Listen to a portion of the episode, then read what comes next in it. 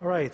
Today is a continuation of uh, the Elijah from last week. I didn't quite finish that up, so I decided to uh, uh, cover the rest of it. Uh, I think I cover uh, 1 Kings chapter 17 and 18. Uh, today I'm going to be covering chapter 19. just to recap a little bit, um, I said that the Elijah was the the most recognized and colorful prophet from the Bible. And God used him uh, in an amazing way. And from chapter 17, verse 1, so out of nowhere, uh, Elijah just comes to scene. And then he just went straight to uh, King Ahab and to his face. He literally declares that the, our God is the Jehovah God, the true living God. And he said, next several years, there will be no dew, no rain. And then he simply disappears. And of course, uh, we kind of talked about how God individually trained him and prepared him for the missions. Uh, because even though you may be calling, you may be getting a calling from the Lord, and getting a calling is one thing, and carrying that out, calling in your life, another things. Because you need to be prepared. You need to go discipline and training. And something that many of us really don't want to go through. Because we just want the spotlight. We just want the limelight. For people to recognize me as a leader. But that's not what it takes to become a leader into that spotlight and limelight, whatever you do for the Lord that belongs to our God. It's not for us. If you keep going after those spotlights and recognitions and praise, doing God's work, man, your fall going to be so hard. And you're going to get a lot of hurt through that. And then he, he further trains him, and then finally he faced a battle uh, chapter 18. With the, the Baal worshippers. Is at the time of sacrifice, the prophet Elijah is from uh, chapter 18. I just kind of read it to you. The prophet Elijah stepped forward and prayed, O Lord, God of Abraham, Isaac, and Israel, let it be known today that you are God in Israel, that I am your servant, have done all these things at your command. Answer me, O Lord, answer me. So these people you, they will know that you, O Lord, are God, that you are turning their hearts back again. Then the fire of the Lord fell and burned up the sacrifice, and the wood, and the stones, and the soil, and the licked up the water in the trench. When all the people saw this, they fell prostrate and cried, The Lord, the Lord, He is God. The Lord, He is God. Then Elijah commanded them to seize the prophets of Baal don't let anyone get away. They seized them, and Elijah had them brought down to the Kishon Valley and slaughtered all of them.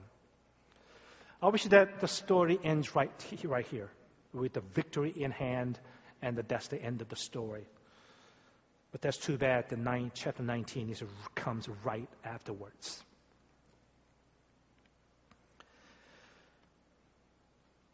From this chapter, uh, even though that we recognize that Elijah was a great prophet uh, without question now. He was bold. He was the man with the missions. He had a backbone to stand, you know, standing in the gap against Ahab and his people. And that's all by himself, too. But at the same time, come to chapter 19 today, that we find that Elijah, Elijah was, he was just a man after all. The human being, you know, to subject to our human conditions as we all are. He suffers huge letdown and discouragement and depression, feeling blues, right? At this particular occasion, he couldn't shake it off. He just fell right into it. So, chapter 19, verse 1, it says, Now Ahab told Jezebel everything Elijah had done and how he had killed all the prophets with the sword. So Jezebel sent a messenger to Elijah to say, May the gods deal with me, be it ever so severely. If by this time tomorrow I do not make your life like that of one of them, meaning you are dead, I'm going to kill you. Right? And then verse 3 says, Elijah was afraid and ran for his life. When he came to Beersheba in Judah, he left his servant there while himself went along, uh, had a day's journey into the desert. He came to a broom tree, sat down under it, and prayed that he might die. I have had enough, Lord, he said. Take my life. I'm no longer, I'm, I'm no better than my ancestors. Wow, so different, right? In chapter 18, only a few days ago, I mean, he was full of confidence, experiencing amazing victory. The fire comes down from heaven and just licked up everything in front of him. And he, and he slaughtered every 450 in the Baal priests, every one of them. He was able to slaughter it. And then, lo and behold, just a few days later, he's running. He's running away for his life. And after that stunning victory on Mount Carmel, Elijah falls into severe depression. And he couldn't shake it off. I mean, if you read the entire Bible, I mean, this kind of feelings were not uncommon among uh, many servants of God. Those people had great success and victories in their life, serving God. They had all these moments in them. You know, Moses was Moses once became so discouraged that he asked, you know, God to take his life. It's in the Bible. I'm not making it up. Apostle Paul was so despaired of his life at one point that he thought he was going to die. Even Jesus asked God, if possible, can you, can you take this cup away from me? But not according to my will, but your will. And even Jesus himself had a moment of depression and discouragement as well. So I'm just kind of reading this after the amazing victory. Um, it's not really surprise. I'm not really surprised that that Elijah hitting some sort of bottom in his life. Because for many years, he stood really strong against the enemy of God. And, and in, a, in, in a very difficult situ- situation, he really stood up. He really fought against enemies. And he says, God, kill me. I'm no better than anyone else. So, what's going on here, right? So, your question is, what's going on? I think this is a classic example of burnout or letdown in life. Uh, because every success comes with a stress. It really does. And I always warn short term mission team just be careful after you come back. Because in the mission field, it may be 10 days, 14 days. You're going to be able to experience amazing manifestation of God's work. And when you come back, you get pumped up. And then if you don't be careful, uh, Satan going to hit you.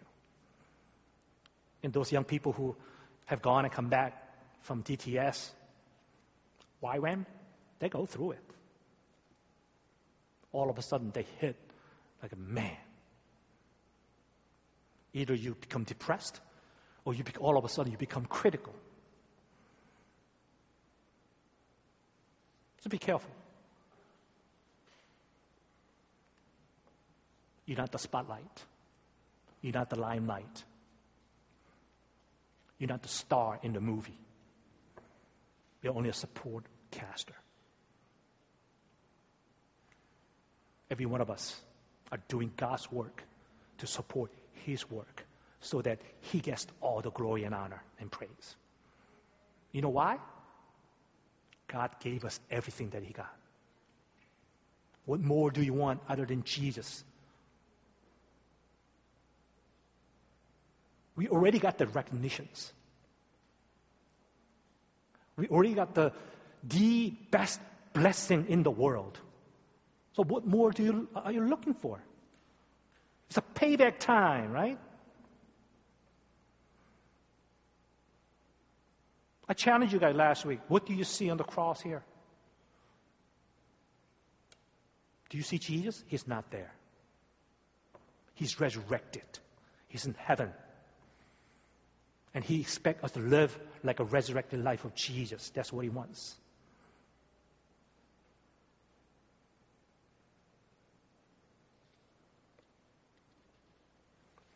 I guess Elijah was physically exhausted and emotionally totally spent, right? Hit the rock bottom and he felt discouraged and felt depressed. So it's very encouraging, right, for me. I don't know about you guys, that that scripture is telling me that Elijah was just like one of us. So it, it's okay to go through depression and discouragement, severe letdown in your life. God understands it. You know, he was a just human being, right? He wasn't supernatural, right? Yes, God used him in a supernatural way, but he was a normal human being just like every one of us. I really like this Bible so much in a way that the fact that God is not trying to cover up the Elijah's weaknesses, his struggles, and his frailties, and shortcomings and failures. He just captures it, every details. That's so encouraging for me. So let's think about what really caused Elijah's downfall, the letdown a depression or burnout, however you phrase it. In verse 3 says, Elijah was afraid and ran for his life. So, why did fear all of a sudden overtake him? All of a sudden, he became short sighted. And he began to just lose his perspective. Last week I said, you know what the faith is? You know, faith is changing your thinking from your perspective to God's perspective. That's what the faith is all about. In Matthew chapter 14, you know, while the disciples were, disciples were on the boat, and Jesus was walking in the middle of the night on the lake. And they saw Jesus walking on the water. And they were terrified and thought he was a ghost. You, you probably know the story. And this is what Jesus said Take courage, it is I. Don't be afraid. Then Peter said, Lord, if it is you, tell me to come to you on the water. So Peter began walking on the water. You know that, toward Jesus, right? But Bible says what when Peter saw the wind, he was afraid.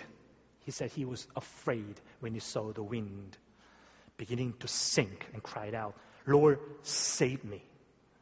Immediately Jesus reached out his hand and caught him. Why did you doubt? And when this death threat came from Jezebel, I think his perspective changed all of a sudden. He was just kind of looking at himself from his own perspective of who he was. He's all of a sudden seeing himself and he became afraid. I think what he should have done was hey, God is in control. He gave me the victory, not Jezebel.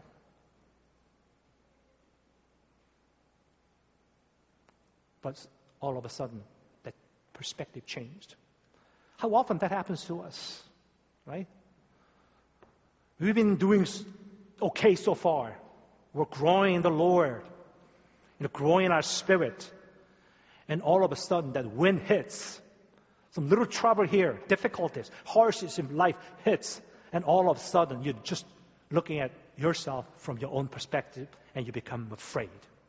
The fear takes over. I can't do this.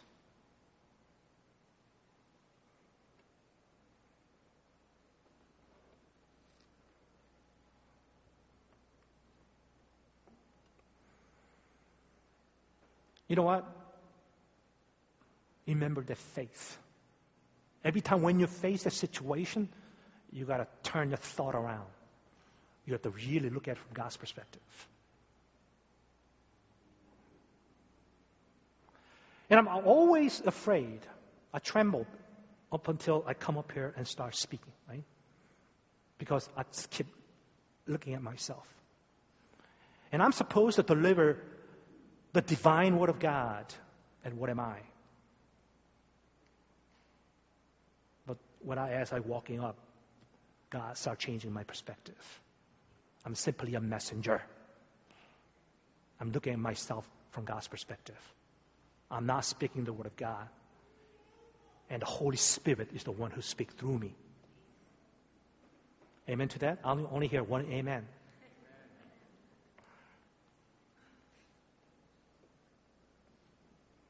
Second, not only that he was afraid, verse 4, it says, you know, this is so small, I can't see it. I'm sorry. You know, you'll understand when you get old, okay? So while he himself went a day's journey into the desert, he came to a broom tree and sat down under it and prayed that he might die. I've had enough, Lord, he said. Take my life. I'm no longer, I'm no longer better than my ancestors. He started losing his self esteem. He was downgrading his own worth. You know, when you're afraid, that's the sign you're beginning to uh, put yourself down mentally. You know, there's a little voice inside of your head and saying, hey, you're nobody. You thought you were somebody your life doesn't really matter to God. You're insignificant. You know, whatever you do for God is not going to make much difference. That's what keep, voice going to keep telling you. You know, you gather enough courage to do it, and all of a sudden, the Satan comes back with that doubts. You sure? Oh, you're not ready.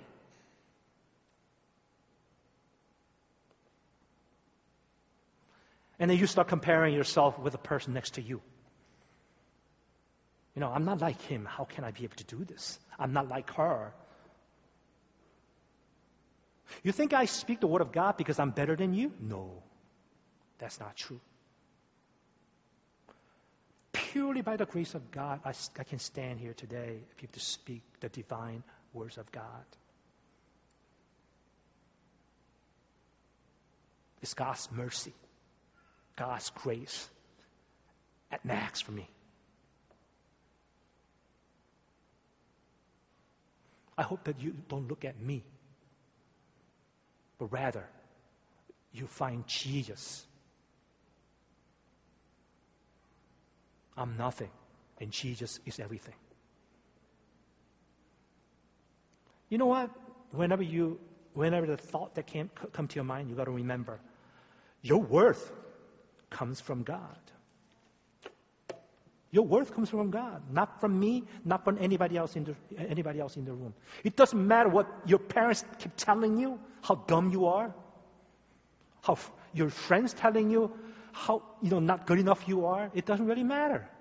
Your worth comes from God Himself. Period.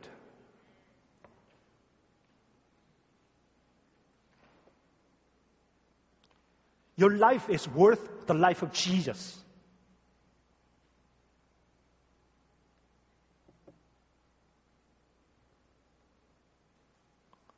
So whenever you face a situation, to remind yourself, yeah, I'm worth the life of Jesus. And I'm not saying just lying to yourself. This is the truth. That's what the Bible says. The God of gods, Lord of lords, and King of kings, the creator of heaven and earth, says to you, You're worth of me. What more assurance do you need? What more affirmation do you need, right? That's who you are. Just have confidence. Third, verse 10. He said, he, replied, I've been very jealous for the Lord, the God Almighty. The Israelites have rejected your covenant, broken down your altars, and put your prophets to death with the sword. I'm the only one left. And now they're trying to kill me too. Right? He was literally blaming himself in a way. It's my fault.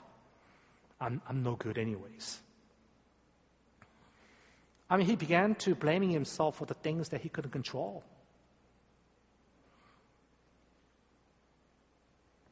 Sometimes, you know, I, I think I understand what he's feeling.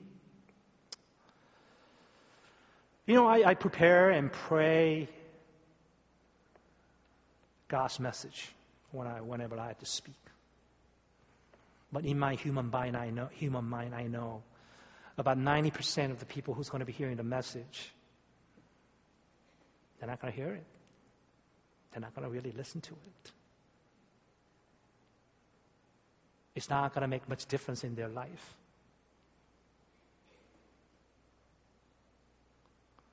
And every time when I go that directions, I begin to feel a little bit discouraged. So why am I spending all this time and hours? You know, I'm busy. And I really want to go to vacation like any other normal family, you know? I love to just relax, just kill time doing nothing. I love to just come on Sunday, just kind of listen to it and kind of get out. I, sometimes I feel that way. But I learn over the years that I'm not responsible for your response. I'm not. I'm simply doing what God is asking me to do. See, you can't control everything, right? There's a lot of things that you can't, you, you don't have control over. You just don't. Especially children, right? the young parents, you'll see when they get into teenage years. They're going to manage you. They're going to control you sometimes. That's the way it is. Right? So leave it up to God.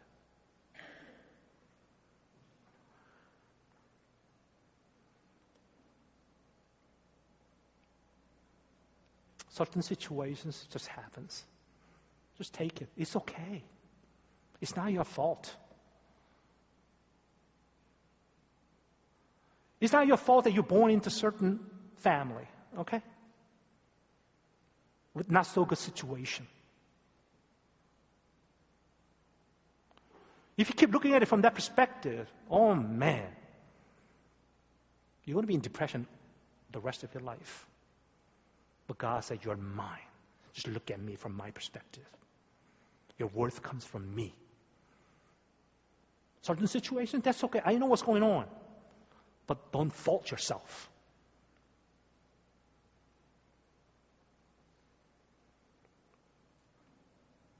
And the last, verse 10, later part is that he said, I'm the only one left. right? And they are trying to kill me too. Oh, now he's making this problem bigger than what it is, right? You know, later God says, look, look, I have about 7,000 people that you don't know about who never bowed their head before the Baal. You know, when problem happens in life, you just don't see beyond what is happening and right, you know, the things that, you know, happening right in front of your face. You need to take a step back, be able to what's coming right behind that problem. I think I shared with this, right? I, many, many years ago, we had this blind pastor coming to our church and sharing. He lost his eyes during Korean, Korean War, fleeing from the communists. You know, this bomb fell, and he's literally his whole family just literally died, and he was the only survivor. And then he damaged his eyes, and he lost his the sight. You know, in Korea, you know, still bad, but you know, back then in 50s, if you are blind, you're not a human being. People spit at you if you see you in the morning. It's a bad luck. See a blind person in the morning. They throw a rock at you. I've seen it myself. That's what they do.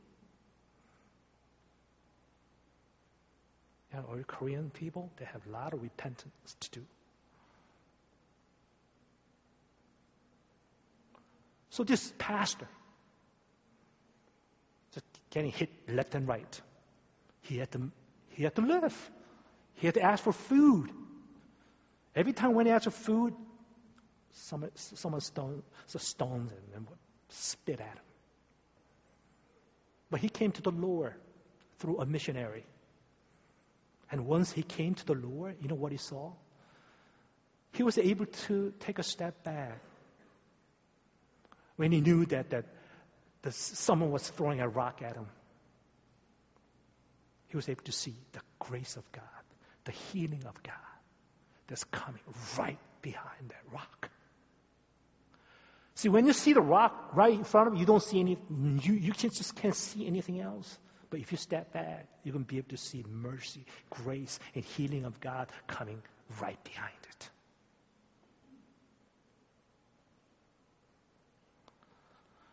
And we, I think we tend to overemphasize, you know, what's wrong with our lives.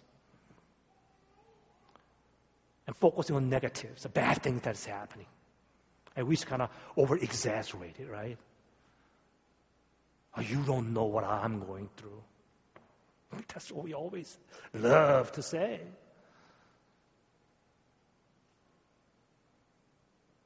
You know, now I'm old, right? You know, next year I'm going to be 60. I'm going to be very old next year, right? I'm becoming a dinosaur. I experienced a lot, you know, whenever I hear these young people, their struggles and what they complain about. I like find this, you know, I laugh. You know, God is laughing. hey, don't worry about it. It's going to be okay. It's not that big a deal.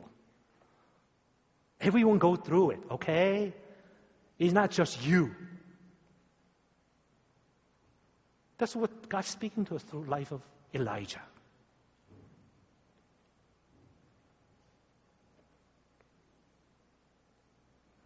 I remember back in 2008, if you, oh yeah, young, young people don't care, but 2008 we had a market crash, right? Huge one. And, you know, I have what we call TSP because I work for federal government, which is my 401k plan. Guess what? It got cut into half, right? I was like, oh my God. You know, I'm, I'm, I'm, I'm planning on retiring like 2020, and man, it cut in half. So I start complaining to the Lord, what happened? You know, I'm, I've, I've been serving you, you know? How can you take the half of my retirements away just like that overnight, right? You know what God says? Hey, you got the other half. I really, I mean, this is true. We see the cup as ha- half empty, not as half full. That's our perspective. That's a human perspective. As if the, every, the, everything's to depend on that.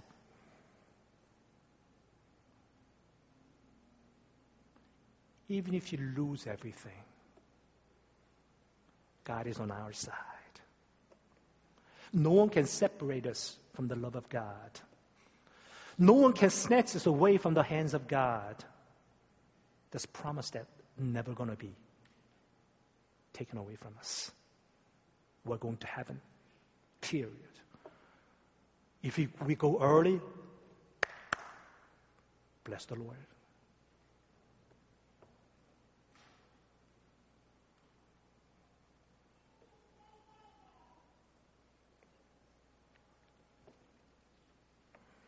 I mean, only a few days ago, Elijah experienced amazing miracles. And a few days later, because just one woman, Jezebel. Yeah. Be nice to women, okay?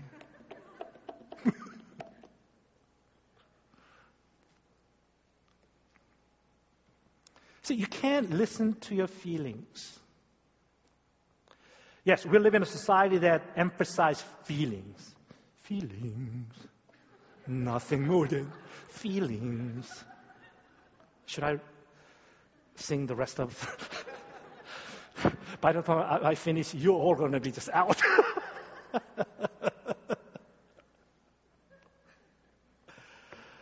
you know, I'm not saying we don't need feeling. Yeah, we're human beings. I mean, you can't cut that out, right? You do need to get in touch with your feelings, no question about that. But there's a more important than just getting in touch with your feelings. You must reach out to your feelings with the God's truth. You lose direction if you keep reaching out to your feelings without the truth, with the Word of God.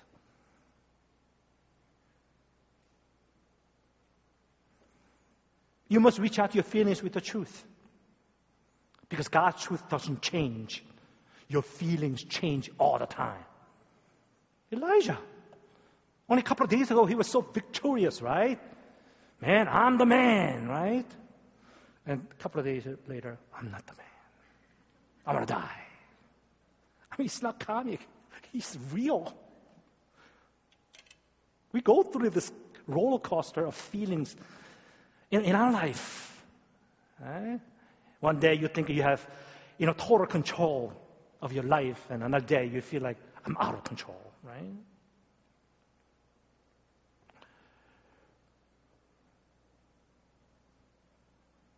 You know, Jesus never said, when you know the feelings, your feelings will set you free. I don't think he said that, right? But rather, this is what Jesus said.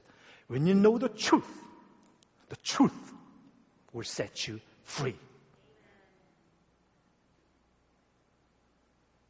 Marriage is not about feeling. You just like nowadays, you know, like, oh, I don't feel loved. I don't feel love for you. So can we move on with our life? That's not what the love is. Love is patient. Love is kind. It does not envy. It does not boast. It is not proud. It is not rude. It is not self seeking, slow to anger. It does not keep the record of wrongs. It does not delight with evils, but rejoices with the truth. It always trusts and protects and hopes and perseveres. That's what the love is. The feeling with the truth.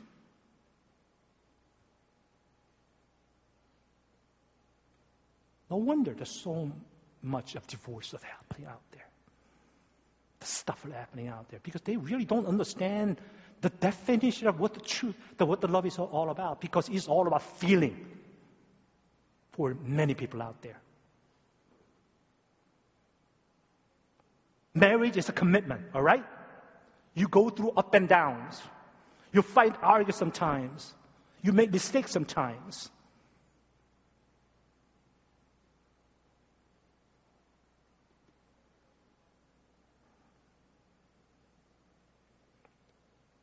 How often do we opt for feelings you know, rather than truth because we don't want to face the truth, the reality? We just go after feeling, right? I just want to want to feel, good. I just want to feel loved.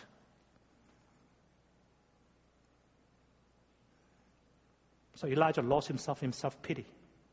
Huh? get last. I love this part of Bible scriptures the most, the way to recovery.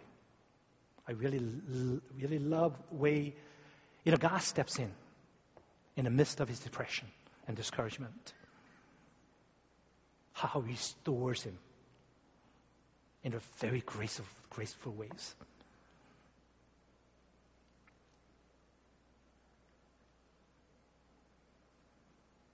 Angel of, angel of the Lord came a second time and get up and eat, for the journey is too much for you. So he got up and ate. And strengthened by, the, by that food, he traveled 40 days and 40 nights until he restored the mountain of God. And, the, and the word of the Lord came to him and said, What are you doing here, Elijah? I mean, God really never gave him any lecture. There was no teaching, no rebuking, no blaming, no shame. God never said, Look at yourself. Man, you look worthless now, right? You remember what happened a couple of days ago? Just get back on your feet and just go back where you came from. That's not what God says. That's not what He was doing. Instead, God says, just come. Relax. Take it easy. Have some sleep. Have some food. Well, I made a lot of mistakes in this. The raising of my own children. And in my marriage as well. How do you respond when your children make mistakes and fails and when the spouse make mistakes? You know, our first tendency is just jump, right? How dare you? Are you stupid or dumb? How can you be like that? But that, that's not what God does. It's okay. Why don't you have, have some rest? Just relax. Have some food. You know, when your husband make a mistake, wouldn't that be nice? I have a very special meal prepared for you. I mean, just think about it. If you do that, you know, husband, man, they're gonna just melt, right? Gonna, oh my God, I'm sorry, right? It's gonna melt husband's pride. But we always go the opposite way, right? You start rebuking, correcting, yelling and screaming how horrible you are compared to husband next door. But rather, God allows Elijah a time of rest and refreshment. You know, he knows that we need that, that, that rest and refreshment because he built us. He knows how weak we are. And then Elijah letting it all out to God, right? You know, you have to learn to express your feelings to God. It's okay. If you look at Psalms, right? And some of the expression that, you know, like David used and other psalmists used, like a horrible. Really horrible, right? I want their wife to be like literally raped. You know, their, their baby to be dashed to the ground and die. I mean, like when you read it, is this Bible? Is this Bible? But it's okay. Express it. Just don't do it like that, right? Don't do what he says. You can express it. God wants you to express your feelings. It's okay. Especially men. You need to express yourself, you know. You think you're all macho, right? I'm sort of tough, you know, to be able to handle whatever coming up in my way, like, because I don't want to look like sissies to others, right? Just let it go. It doesn't have any, any value to you. It, it doesn't help you at all. Right? Just be yourself. You know, when I go home, I feel really free. Because I know that I can be vulnerable. You know, when I'm sometimes, you know, when I lose my control or temper, you know, temper, they, they know it. Of course, I go and, and later I apologize, but I know they're going to accept me because they know who I am. They know that I love them. I know they love me. See, that's the relationship our God wants to have with you, each one of you. Right? He's not going to come after you. He's not going to condemn you. He's not going to criticize you.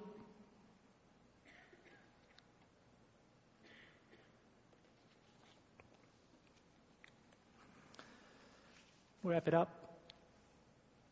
You know, we had a Recalibrate conference a couple of weeks ago, and we're going to have a retreat. A theme is spiritual renewal. Personally, I remember when I first came to the Lord back in August 1980. It was an amazing moment for me. I was a senior at college, College Park, as I was uh, just wrapping up my study. And I was struggling emotionally, mentally, in, in many different ways. Am I going to be able to live a successful life in this country? That's when I met the Lord. And my life changed 180 degrees ever since then. You know, my brother knows me who I was before I came to the Lord. I don't think you want to know me before I came to the Lord. like my brother said, I was, uh, I used to be a terrorist. A terrorist, that's what it is, right? ISIS.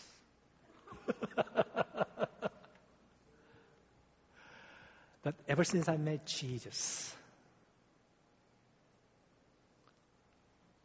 my life changed. But over the next 30 some years, something happened. Maybe something got damaged. Something got lost. Something got overlooked. Something was forgotten. And I started losing that first love that I experienced. So that's what God spoke to me. And I want you to rediscover that. That's what I, what I want is I want to recalibrate that first love so that you can refocus on me once again. I pray that that's what will happen to each one of you. Right? God wants to re- recalibrate your life. Renew your spiritual life such a way that you, your focus will be on Him again, once again. So you can, you can be able to really enjoy the truth God spoke to us through His Son, Jesus Christ, who died on the cross for our sins, were resurrected for our new salvation, new eternal life. Amen? Let us pray. Heavenly Father, we thank you, Lord.